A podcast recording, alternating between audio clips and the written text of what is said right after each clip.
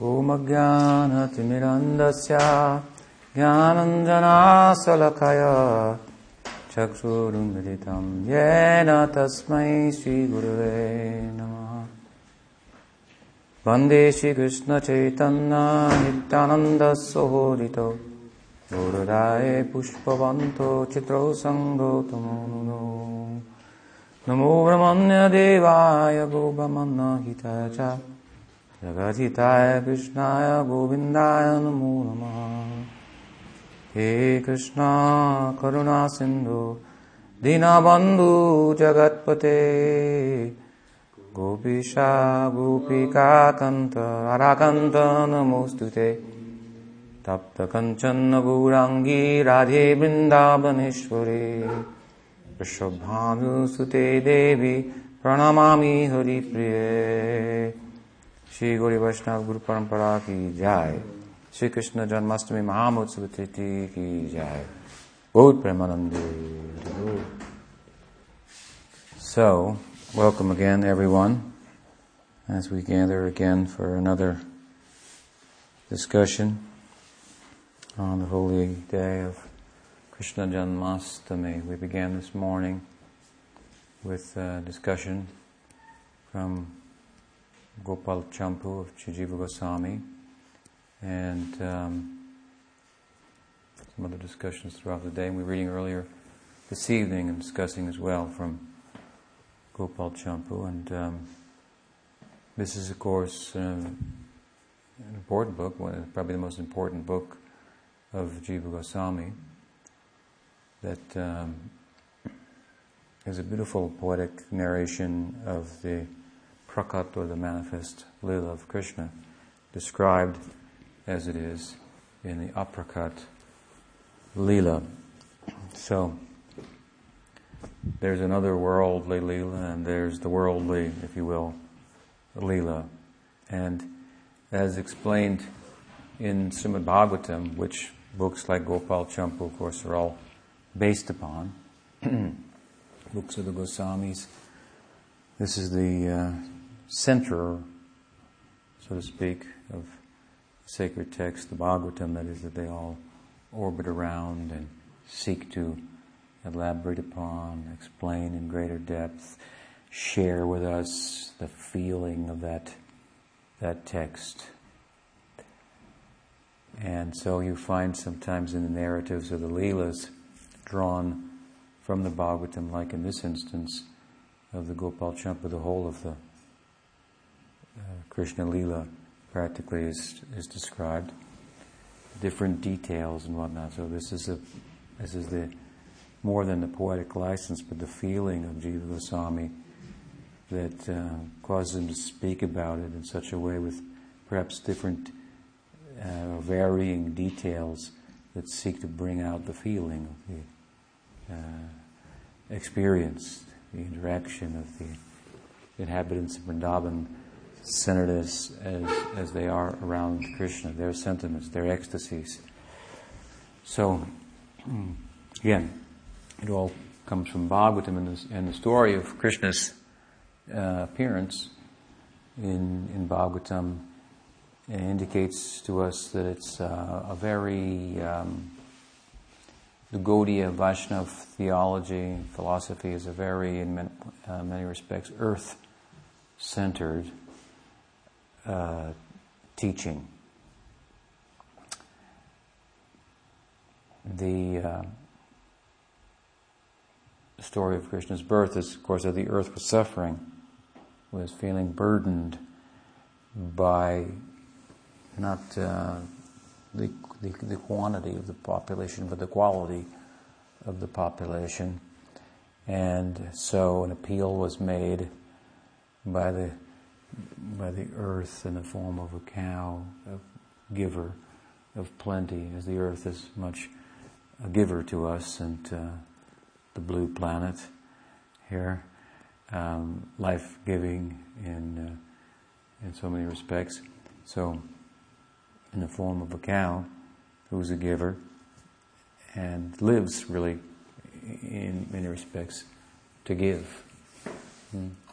We've explained many times the the, uh, the idea of the cows in Krishna Lila. Uh, from one vantage point, they, they exemplify this giving spirit where you, grass grows on the side of the road and freely, readily. It's uh, uh, without without much effort.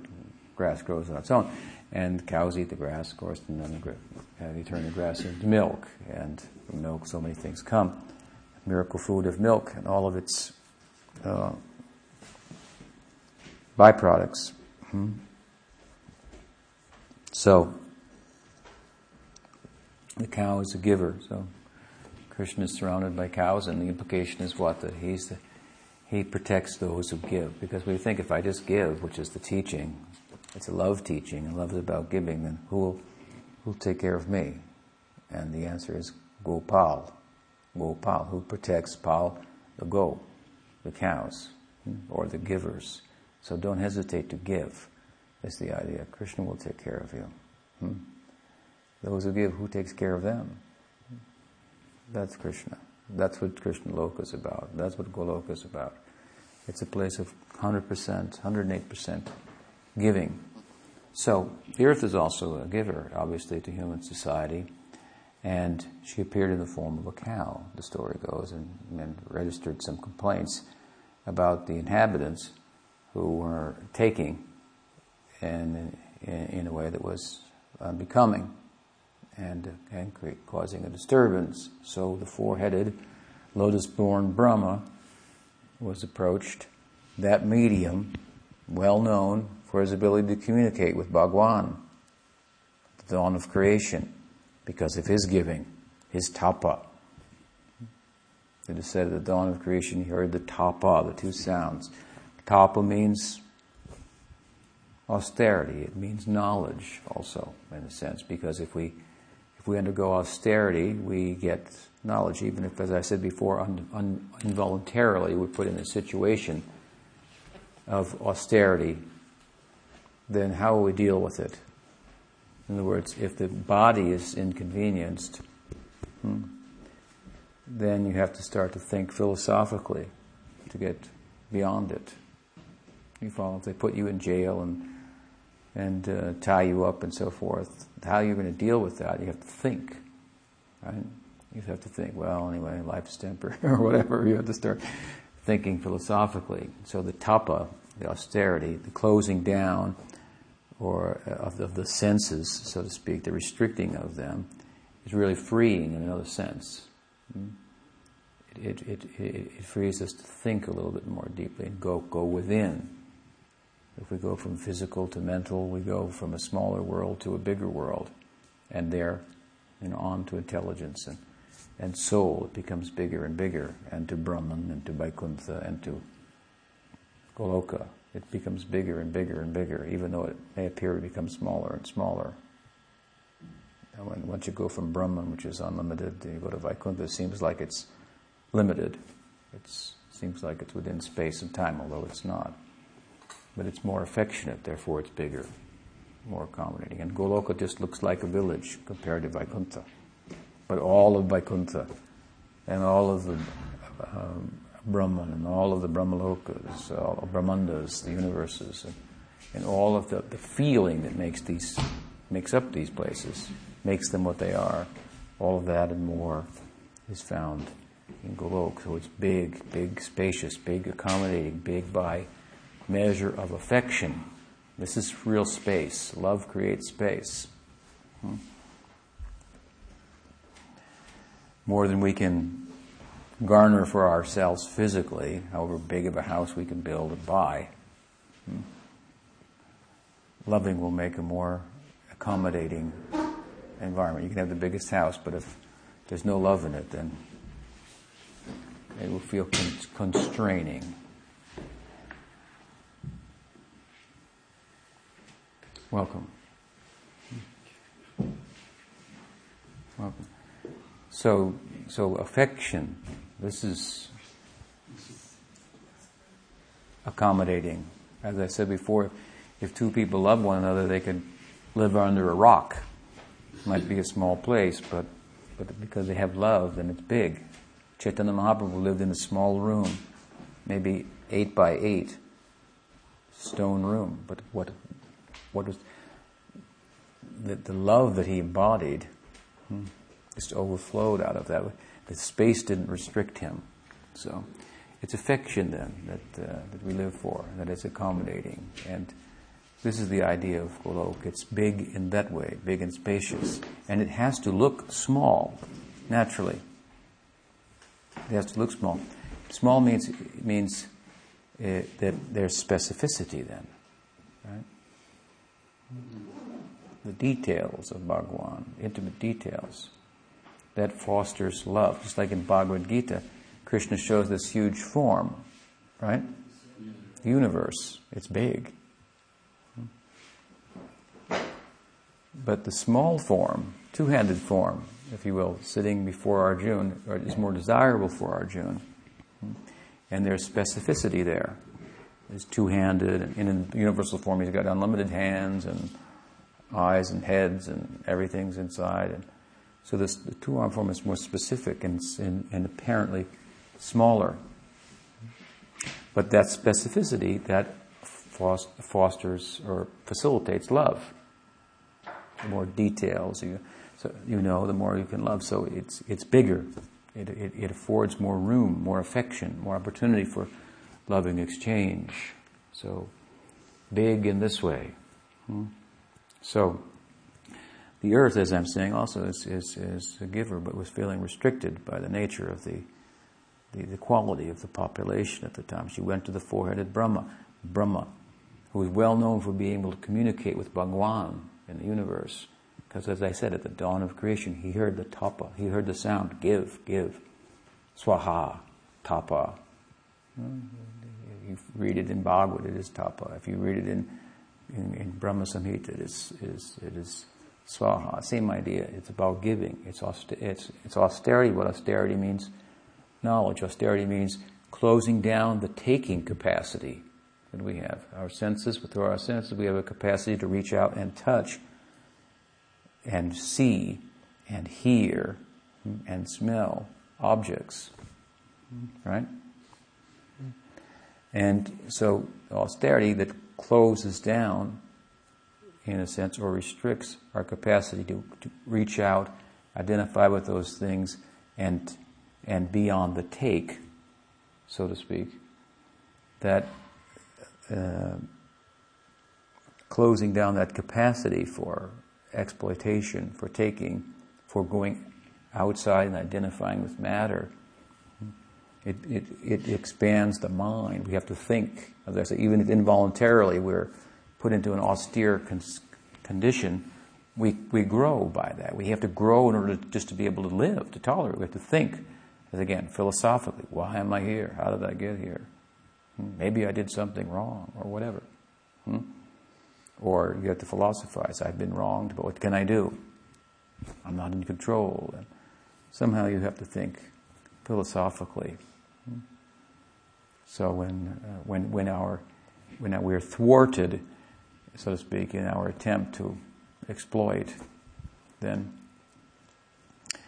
we have to go to a bigger world. Like when I was just a young boy and, I, and sixth, fifth grade or something like that. I had a girlfriend, and then she, you know it didn't work out. So I cried, and you know my mother sat me down, and she she said, "Well, you know, son, you know, it's not the only thing in life." in other words, she spoke philosophy to me. It was my first philosophy course, and I thought at the time, "Oh, this is how you grow like this. Yeah, this is the world's like that." and and by thinking deeply, you actually go, you get more space, and uh, so, so there's the birth of my philosophical life. so anyway, Brahma, he he voluntarily, of course, underwent austerity because he he he, he was sincere, and uh, so the truth attracts truth. So the sound was truthful. It's it, it's it's a sound of knowledge. What is the knowledge? Knowledge is the world works like this. This is, this is knowledge. It works like this, that you grow, you gain, you move progressively by giving, which is magic. I mean, it's not logical that if you give, you're going to gain.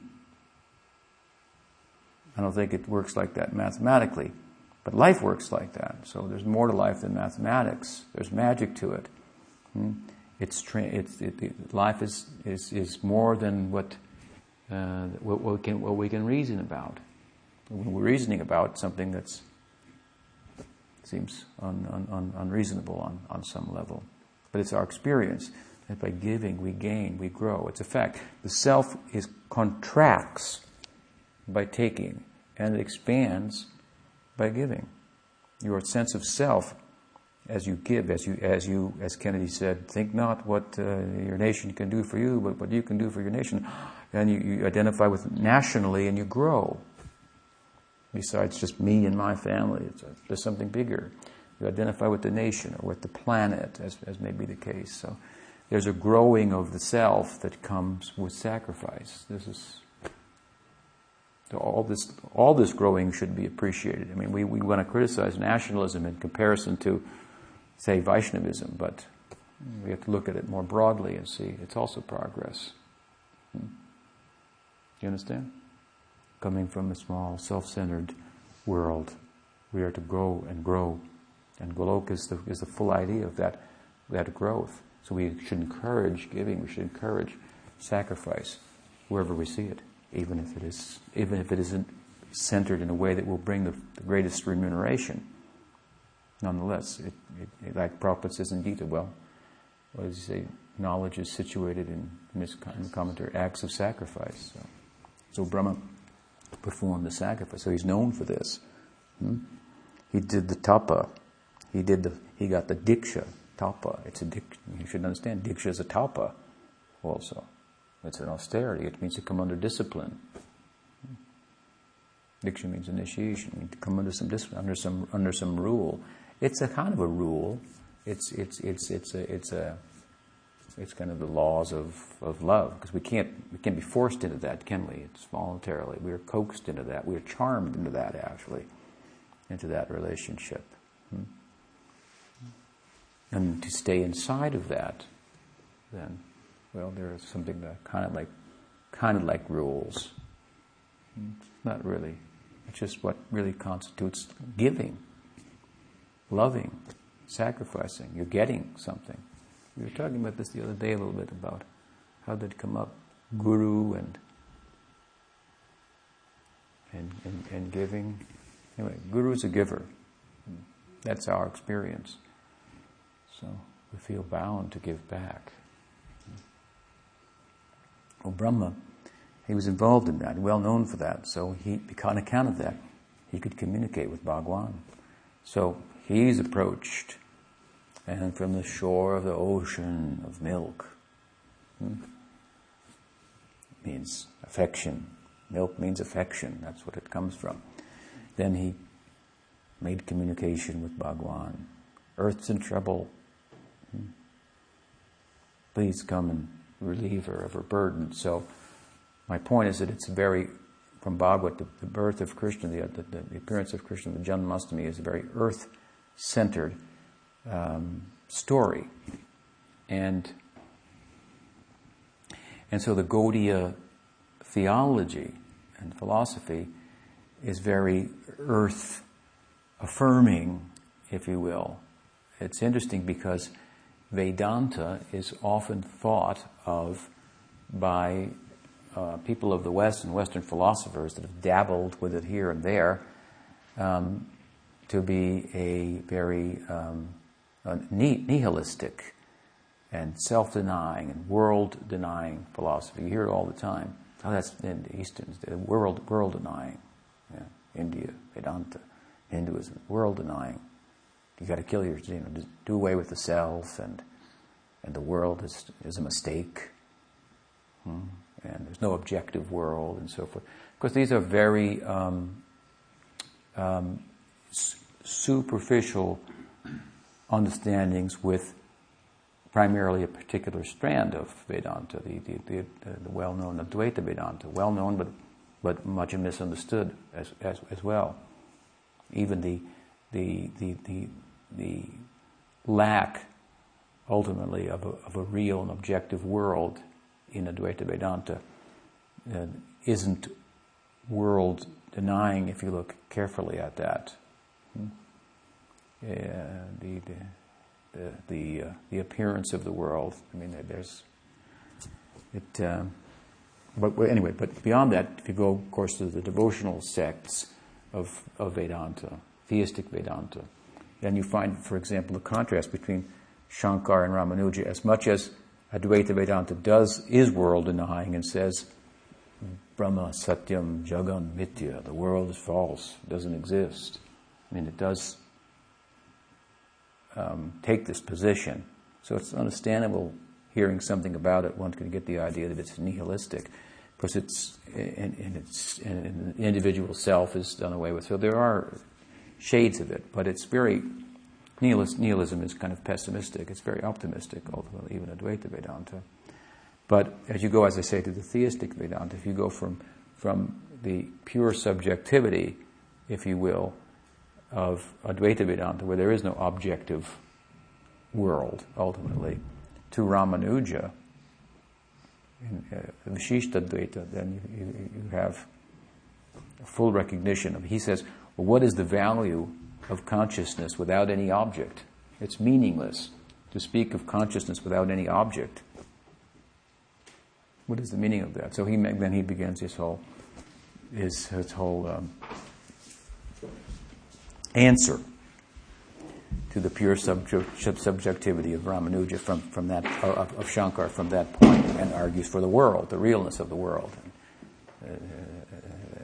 And, so then you go, you come to then, for example, Gaudiya Vaishnavism and, and, and it's very then earth-centered and human confirming.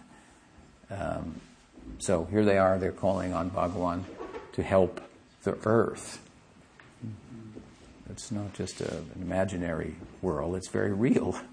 And it's, it's, it's, it's seen in Gaudiya, Vaishnav, Gaudiya Vaishnavism to very much facilitate then the, the pursuit of Rasaraj Krishna's his pursuit of love. This is it's facilitating it. Love, as I've said before, is, is a fallen condition. We fall in love. And it's a, it's a weakness as much as it's a strength, we feel strong in it, it's still it's a weakness, isn't it? We've fallen for someone. They've fallen for us. we feel strong in that hmm, fallen position, in that weakness. so Bhagavan, to taste love to, is, is, best facilitated in human society. His lila, Sri Krishna's lila, is, is human-like. So to, to enact it in human society is, like I've said before, to, to, to do a, to, to film the movie on location. That's an added feature. It's actually filmed on location. So the drama of the Leela performed, the human-like Leela, in human society without any artificial props. Real humans and, and all.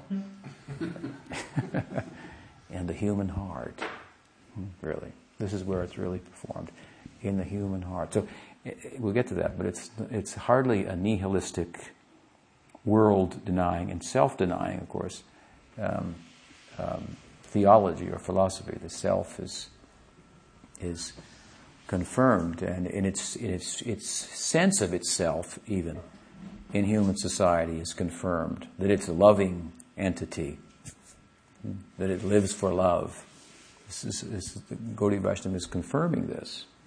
It's not a, it's not a doctrine of Vedanta, for example, that tells us that love is a folly, come to knowledge, retire love, be peaceful, knowing.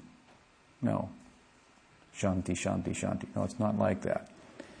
It's more like, well, it's like, it's confirming our experience in the world that we can't be happy, we can't be still until we find love. So we're in search of love. And when we find it, then what? Start moving again. Hmm? Love isn't about standing still. It's like a roller coaster. You can't rest until you find love. And when you find it, there's no rest. Hmm? Either. But you, but, but you, but you won't get off of that ride. You can't let go of that. Hmm? So, This is our human experience. Gaudiya Vaishnavism comes to tell us something about the human experience, that it's, it's, it's, it's not a foreign thing, it's not an artificial thing. This is, this is um, um, if you just center it properly, that's all. It's, it's very confirming as to our what's intuitive to us. It's not a counterintuitive philosophy or theology. It's very much um, uh, speaks to what's what our in, intuitively we sense. It just helps us to, to, to, to find it, so to speak, and to find the center such that that, that, that, that can be realized. So it's very close to the human heart. Hmm you know, our identity. We were speaking about identity with regard to neuroscience and so forth. They look for it in the brain, but it's really in the heart. That's just poetically speaking, of course. But it's a feeling. We feel that we exist. We feel that we that we we're we're in a, uh, we have an identity. Not that we just have feelings or, or just that there are sensations, but there's somebody there, and that's us. so we feel it. So to find, if you want to find it and understand that consciousness, I-ness, you have to look in the heart, hmm? not in the brain. Hmm? You have to look in the heart. So what, what kind of nonsense, mumbo jumbo is this? They might, you know, they would say something like that. No, it's not mumbo jumbo. You have to look in the heart. How you look in the heart, then. Hmm? How you look in the heart. It means yeah, what is the beginning of love? If love is, if heart is the center of love, what is, how does love begin? Sacrifice, right? It grows out of sacrifice. You have to stop taking in order to learn how to love. You have to learn how to stop being a taker, an exploiter, to love. And so,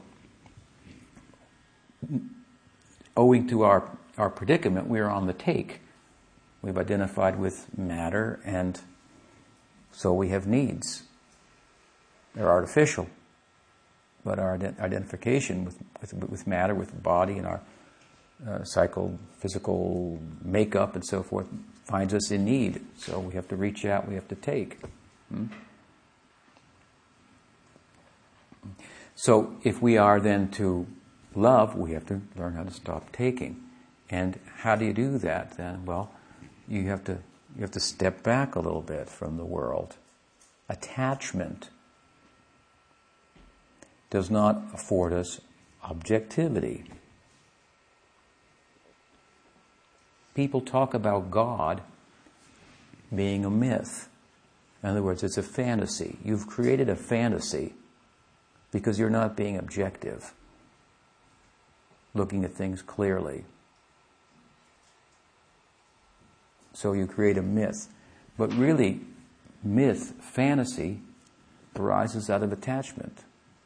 That's what it comes from, from attachment, from not being objective. If it comes from not being objective, that means, in our terminology, Vedanta, it comes from being attached. Because if you're attached, you can't be objective. Do you understand? If I'm attached to you, if I love you, then even if you have faults and they want to throw you in jail, I'll think, oh, he's, he's my son. he's not that bad. you know, and he's all over the newspaper. This guy, he's not that bad. Hmm? So this is the nature of, of love, it, it, uh, uh, of, of, of, attachment, I should say. Love too, but that's another thing. Real love is based on knowledge. So, so to be objective, hmm, we have to be detached. That means to step back from the world so that we can see it for what it is. Because if we're too close to it, subjectively involved and attached, we can't see it for what it is. So to take a step back, this is what we call renunciation. It looks like you're moving away from people, but you're really moving closer to them. Because you're stepping back from taking, hmm, then you're moving closer to what, what you are inherently as a giver.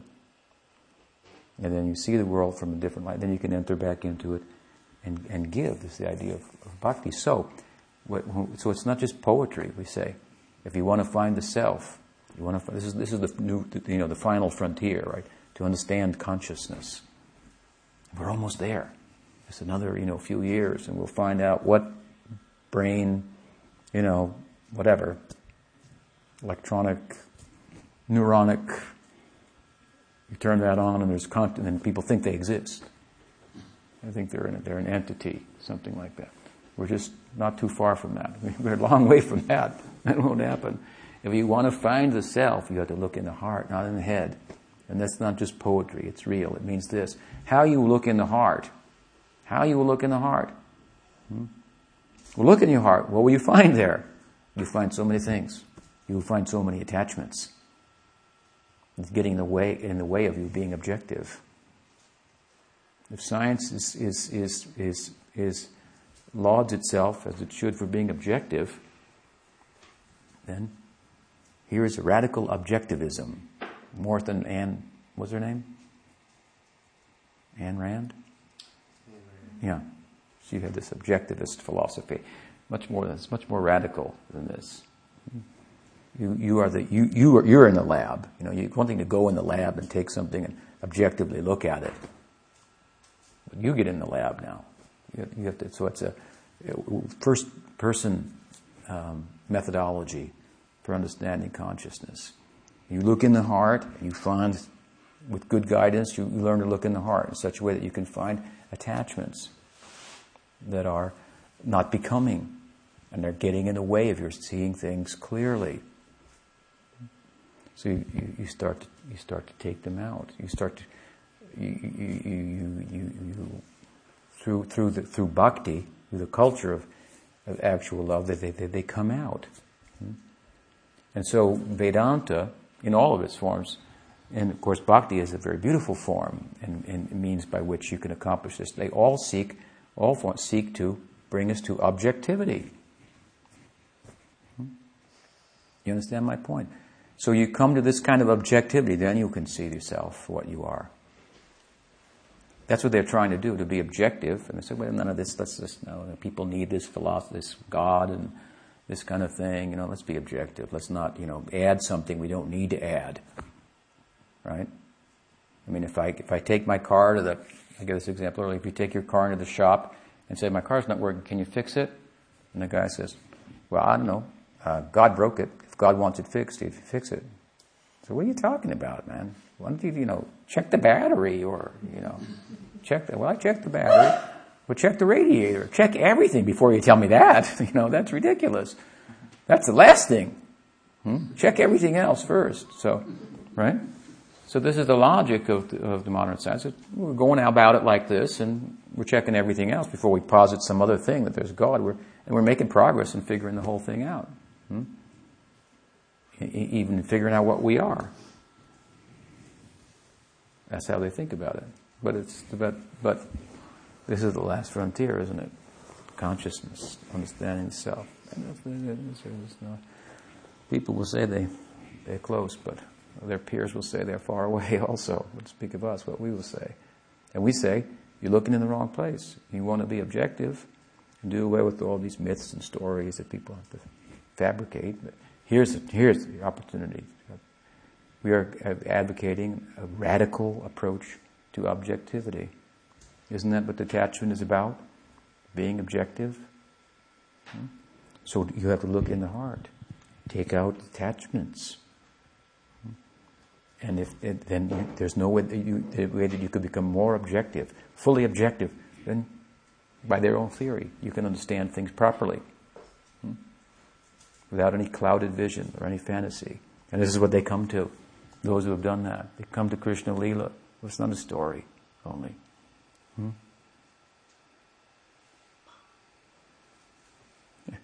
They come to a real understanding of consciousness, and it's not an epiphenomenon of the brain. Hmm? And it, it, it, so many possibilities lie there that don't that, that aren't um, we're not afforded in the, in the physical world. So many possibilities, like I've said, in mind now in, in, in, in, we're off on the topic here, but now in neuroscience they also have this idea of mind.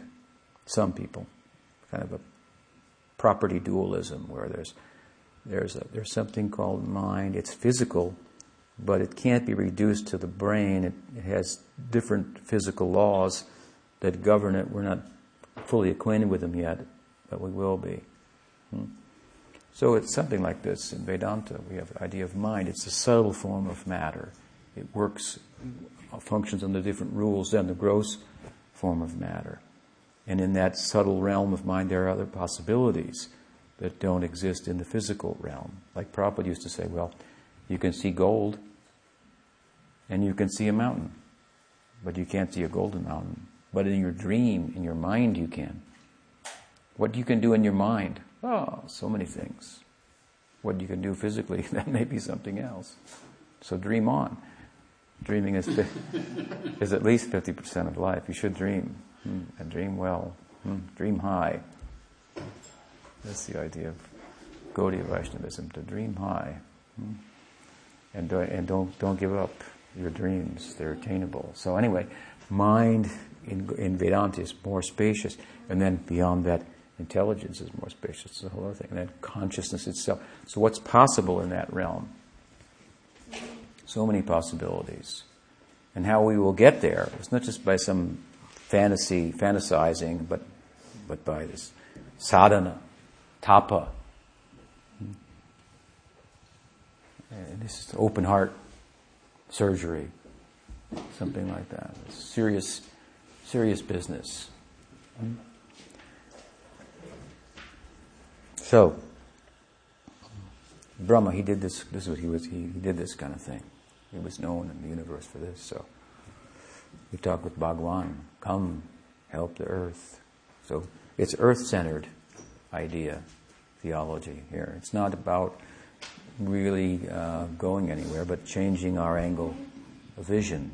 Hmm? So it's not nihilistic. It's not world denying. It's actually world confirming. This Gaudiya Vedanta. It doesn't end in nirvana. It ends in lila. Nirvana is an aspect of that. Nirvana means to blow out, so to, something will be extinguished, but not everything. Only what is unnecessary for what's not helpful for bhakti. What gets in, therefore, as we say, in, in Gyan Marg we grow by detachment. In Bhakti Marg we grow by attachment, attachment by Sangha, Sadhu Sangha, Sadhu Sangha, Sarva Shastra Lavamatra sadhu sange sarvastudhi hoy. What to speak of a lot of association.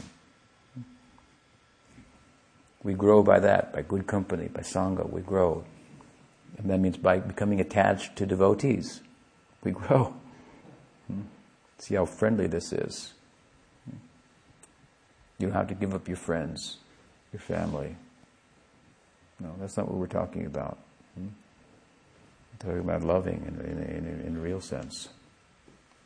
Krishna centered. So, so it's a very earth uh, friendly and uh, hardly nihilistic or world denying, and especially when we come then in Gaudiya Vedanta to Krishna Lila, where the fullness of the Lila is is played out in human society, and means in, means also in the human heart. Yes, and we say Krishna comes to earth and all. That's a whole you know. Let's talk about it. Hmm? He comes to protect the earth. Means what? On this level, we're talking about he comes to establish Dharma. Hmm? He comes to, so that means he caters to the religious, right? He, he comes to establish those things that upon doing will foster the pursuit of inner life. As I said earlier today, our, our moral imperative is that we shall conduct ourselves in this world in such a way that it will foster inner life. That's the dynamic idea of morals.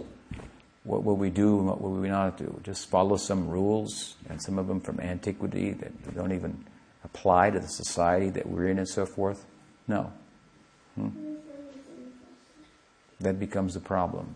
That was the problem Nietzsche found, right? As I said earlier. He found that the laws, the morals, and uh, religious values, they were getting in the way of people being people. and they were all uptight and whatnot, so. Hmm. He criticized Vedanta for being nihilistic, because he didn't understand very much of it. Hmm? People really get their understanding from him, so a lot of people in the West. He rejected it. He's a big thinker, but he didn't. He didn't. He didn't understand Vedanta very well. That's clear from his writings. He doesn't understand it very well. Hmm. But at any rate, the point is that we should have a dynamic approach to yama niyama or do's and don'ts. Hmm? What, what, will, what, will, what kind of conduct will foster inner life? Hmm? This, this outlook is then is dynamic. That can be applied in certain different circumstances and different times forever. Not just some rules forever. Things change, so you may have to change the the, uh, the details, but this is the principle. So, uh, so, so Gaudiya Vedanta. It doesn't end in nirvana, it ends in lila. The lila is played out on earth. And, and he comes in, a, in, a, in one sense to perform lila to establish dharma a kind of a conduct that ultimately will foster inner life. Isn't that the whole idea of the Dharma Shastra? Isn't that the whole idea of the Purva Mimamsa? The Purva Mimamsa prefaces the Uttar Mimamsa. Uttar Mimamsa means Vedanta, Atato Brahma Jignashu. What, in, what, what fosters Brahma Jignashu, this spiritual inquiry? Well, attendance to, to, to an external if you will, idea of spirituality, religiousness, or an ethical, ethically sound, morally sound life. The Purva Mimamsa is all about Dharma. So when you, the idea is that once you, that by adopting an ethically sound life, then you, you come, become in a better position to inquire about inner life.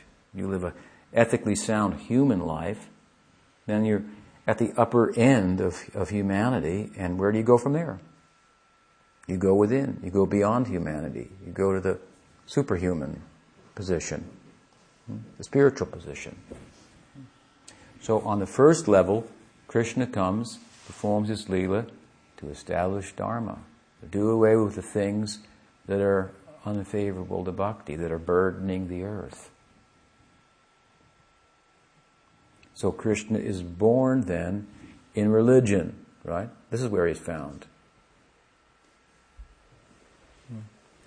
He, he, he's born in, in, in, in, in, in the religious sentiment. It also means that we can look at it like this.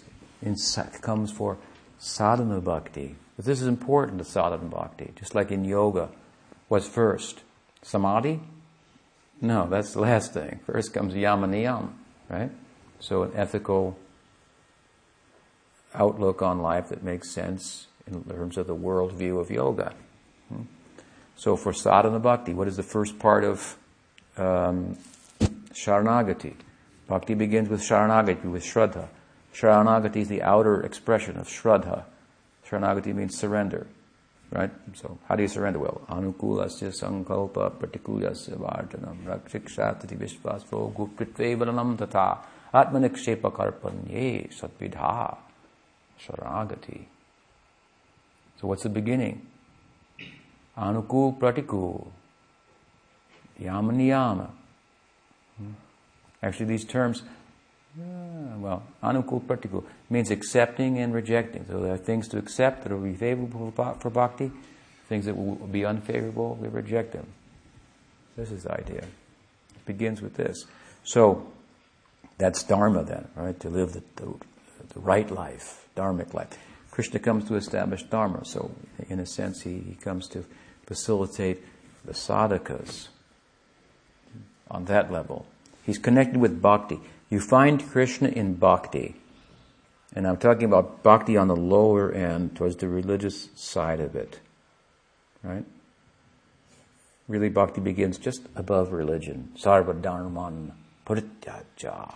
Mami come, Sharanam Braja. Just above, just beyond that. So he comes to establish Dharma and pick up the sadhaka. So he's found, this is where he's born.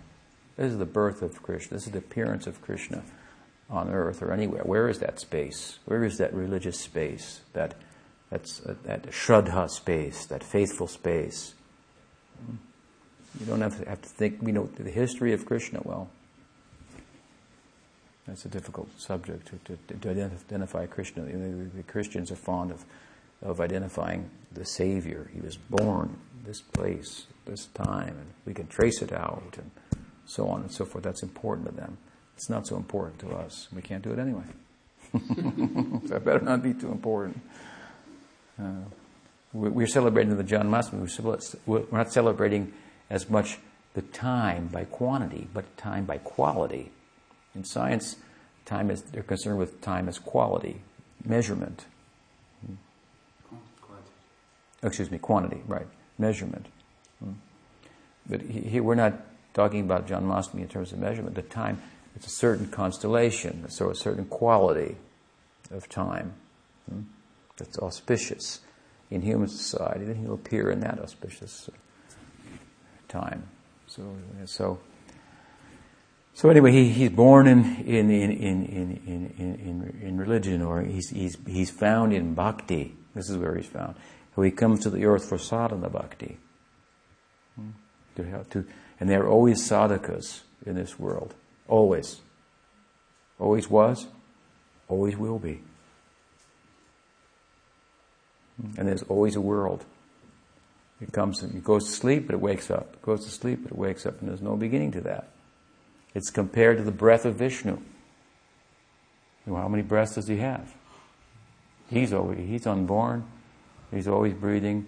The world is always existing in, in, in, in outgoing breaths and ingoing breaths. It awakens, it goes to sleep. Awakens, goes, and there's no beginning to this. And you can't think too much about that. Hmm. And it's not good to think too much. That's another thing. You cannot know comprehensively by thinking. Hmm. That's why a lot of smart people are really stupid.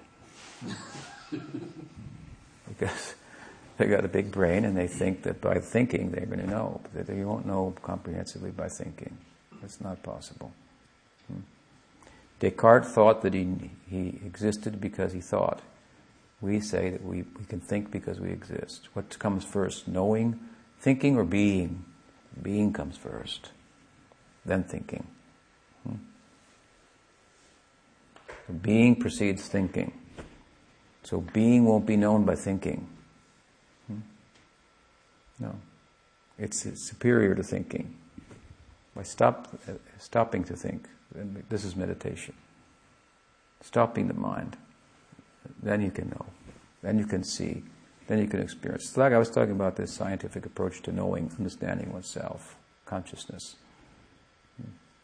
So they say that, you know, they take the Buddhist meditator and put something on his head and look at the wavelengths on the screen and analyze exactly what he's experiencing or or the devotee chanting, whatever may be the case. And they say, well, this is what's really happening. And they give its technical, technical, scientific, chemical, neurotic, you know, explanation of, of what's happening. Hmm. Neurological explanation of what's happening.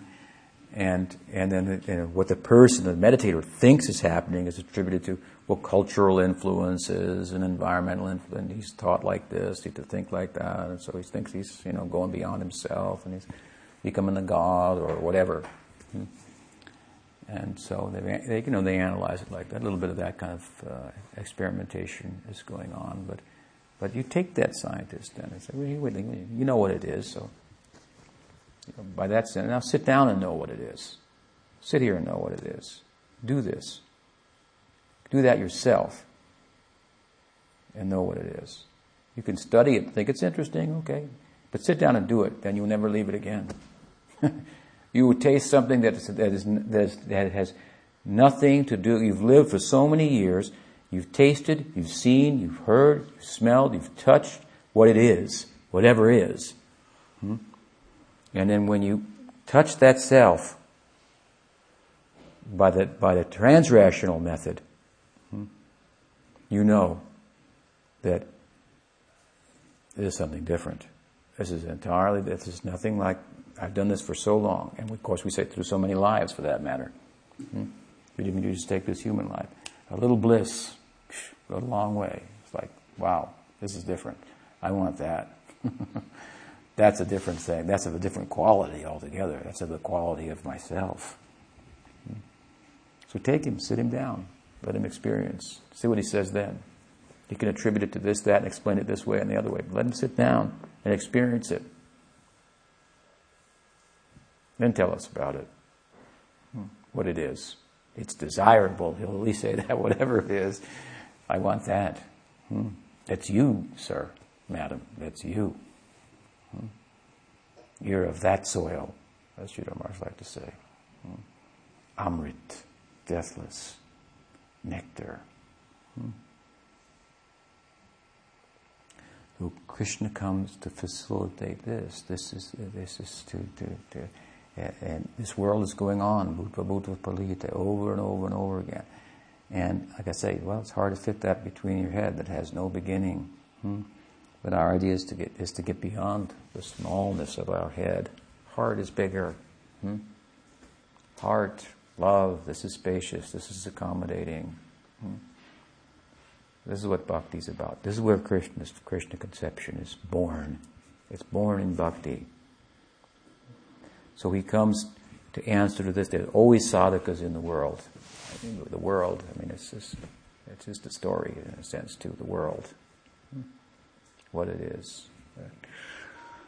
We have to talk about it in such a way we get some handle on it. But hmm, like we say, Krishna comes to earth.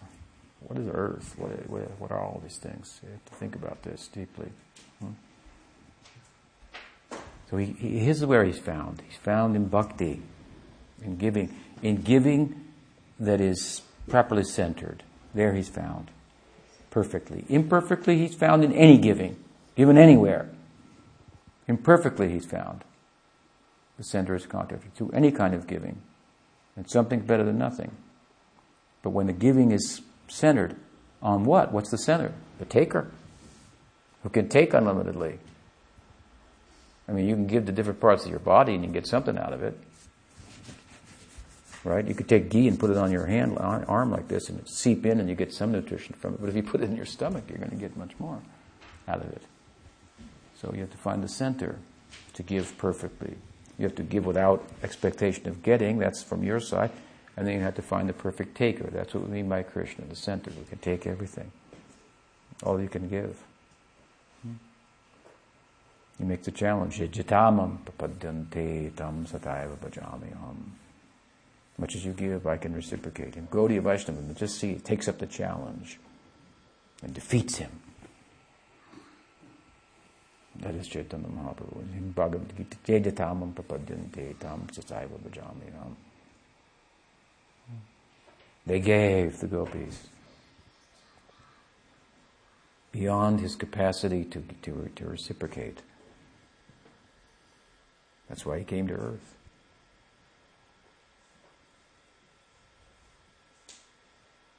First time and second time, as Krishna and as Chaitanya Mahaprabhu. So he's found in this kind of in bhakti. He answers, he comes to, for the sadhakas. So on sadhana bhakti, in sadhana bhakti he's found. And what is the time? No. And and he comes for for like in a in a more profound sense for the bhava bhaktas. They are a kind of sadhaka. They're not perfect. They have some some ray of prem that we call bhav. And their practice is to cultivate that, to churn that. We will churn bhava when we have bhava. Before we have that, what will we cultivate? What will we churn? Sharanagati. Surrender. Faith, surrender.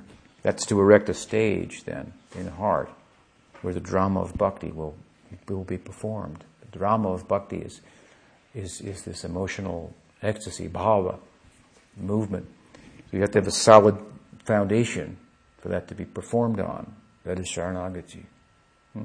Erect the stage in your heart, then you can say, coming to a theater near you soon, hmm? right here in your heart. Hmm? Krishna will, will, will, come. So he comes for bhava bhaktas. Yeah. He comes to establish religion in general, hmm, and the way he does it, of course, that will be in promotion of bhakti and, and give us, tell us the do's and the don'ts and so forth.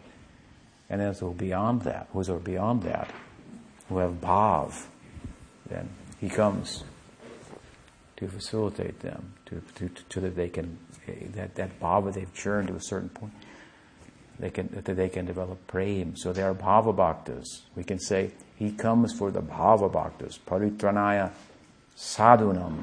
This is the way he comes. Vinashaya chaduskritam. We talked about that. Vinashaya, to do, to get do away with the unfavorable things, the burden of the earth. And paritranaya sadhunam. This is the more, now we're getting more primary reason.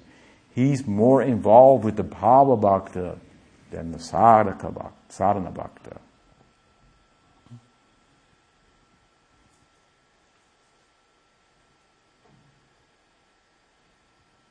He's not uninvolved with the sadhaka, but it's a little more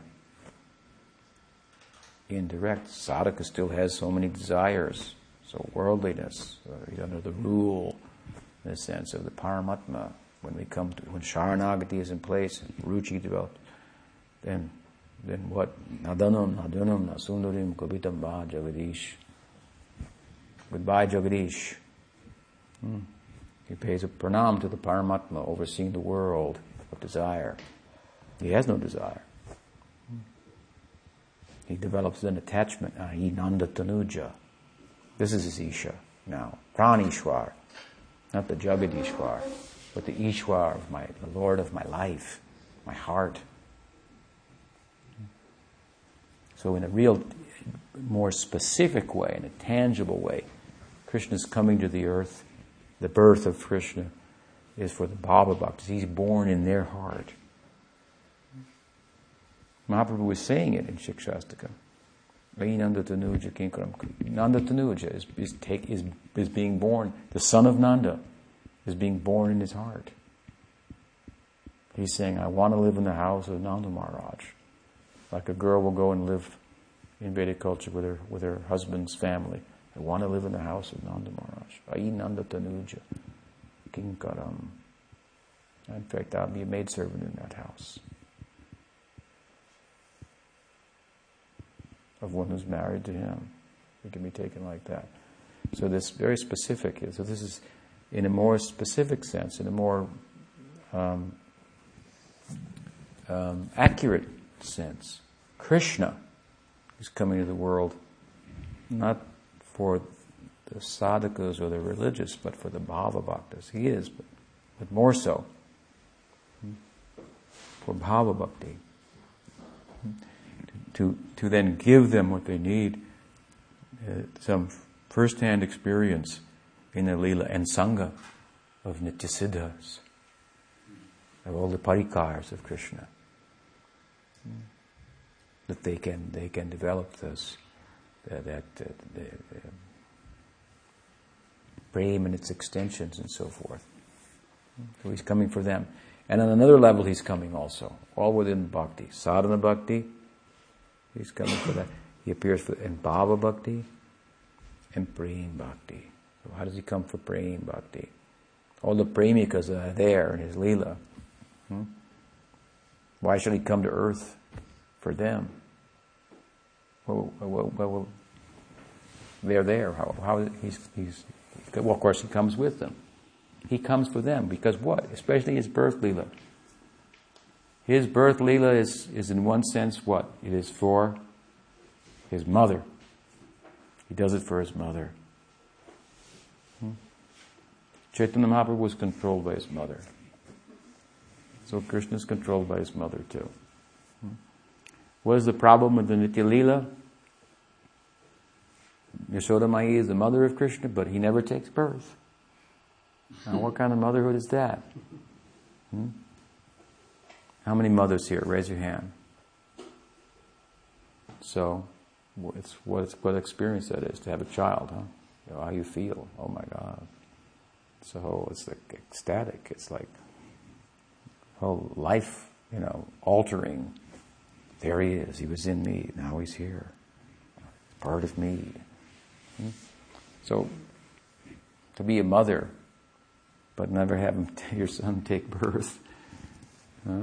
Krishna feels sorry for Yashoda, so that the human likely in human society, then they come and this birth lila, the janma of Krishna, it's fully played out.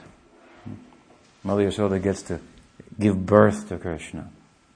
Therefore, we say he's he's Nandatanuja. He's Yashodanandana. Not Devaki Nandana. He wasn't born in a prison. You know of any kids that are born with four arms, all fully dressed, like this, you know, you know, given benedictions and so forth? That's not a birth. That's something else. Hmm? Yashoda means Yashoda, who gives fame. So she gave the fame. Devaki is famous as the mother of Krishna. Devaki Nandan Krishna. Even mentioned in the, in the Rig Veda. So he's famous as the son of Devaki. He's not famous as the son of Yashoda. She let her have the fame. She'll take the, actual motherhood. She's the actual mother. Hmm? And Devaki herself admitted this when they met at Kurukshetra. And she saw Yashoda. Oh, Yashoda, I haven't seen you for such a long time. And Yashoda like looks right through her, right past her, like a zombie, just like can't see anything but, but her son. She has to just step back with Kunti and let her be the mother that she is. Hmm? And take Krishna, puts it on her, her, him on her lap, and uh, Devaki just stands back and says, "You're her mother, not me." I may be known all over the world as a mother, but you're really the mother. This is ultimately the, the logic, of course, that my affection, Of course, the Goswamis give technical details in their analysis of the Bhagavatam, how she's yeah, he's actually born there. But anyway, this is the point. Krishna's a mama's boy, hmm? so he loves his mother. So to facilitate her full experience of Vatsalya Bhava, motherly affection. This whole thing takes place. So therefore, what we offer our pranam tonight to Yashoda, Nanda Yashoda. this is, they've made this whole thing uh, possible. Hmm? Their, their, Leela goes in a circle like that. They have the son, hmm? he grows up, he goes away to Mathura, they feel so separate from him, they can hardly uh, live out their lives. They're thinking, when could we have? A, when could he come back? How could we have such a great son and lose him? And, and then they start to become mad. They think, do we have a son? Do we even have a son? We thought we had a son. Do we have a son? Let's have a son. When don't we have a son? Let, and then Leela starts all over again, like this. Krishna's birth, and this is going on over and over again. Hmm? And where is it going on?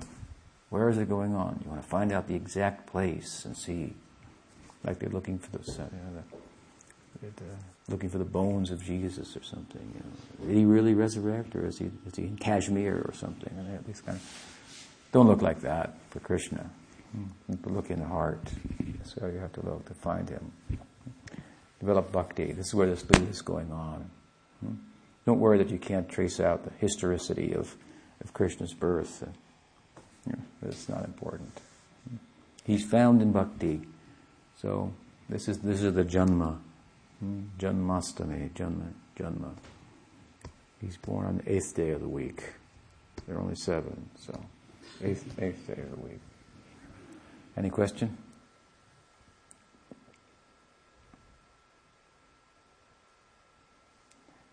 Nitai also, any question? You there?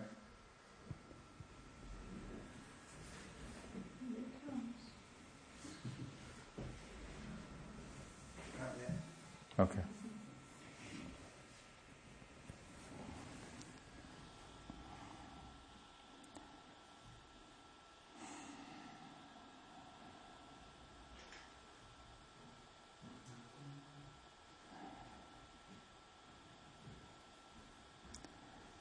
What we're going to do next this evening is, and you can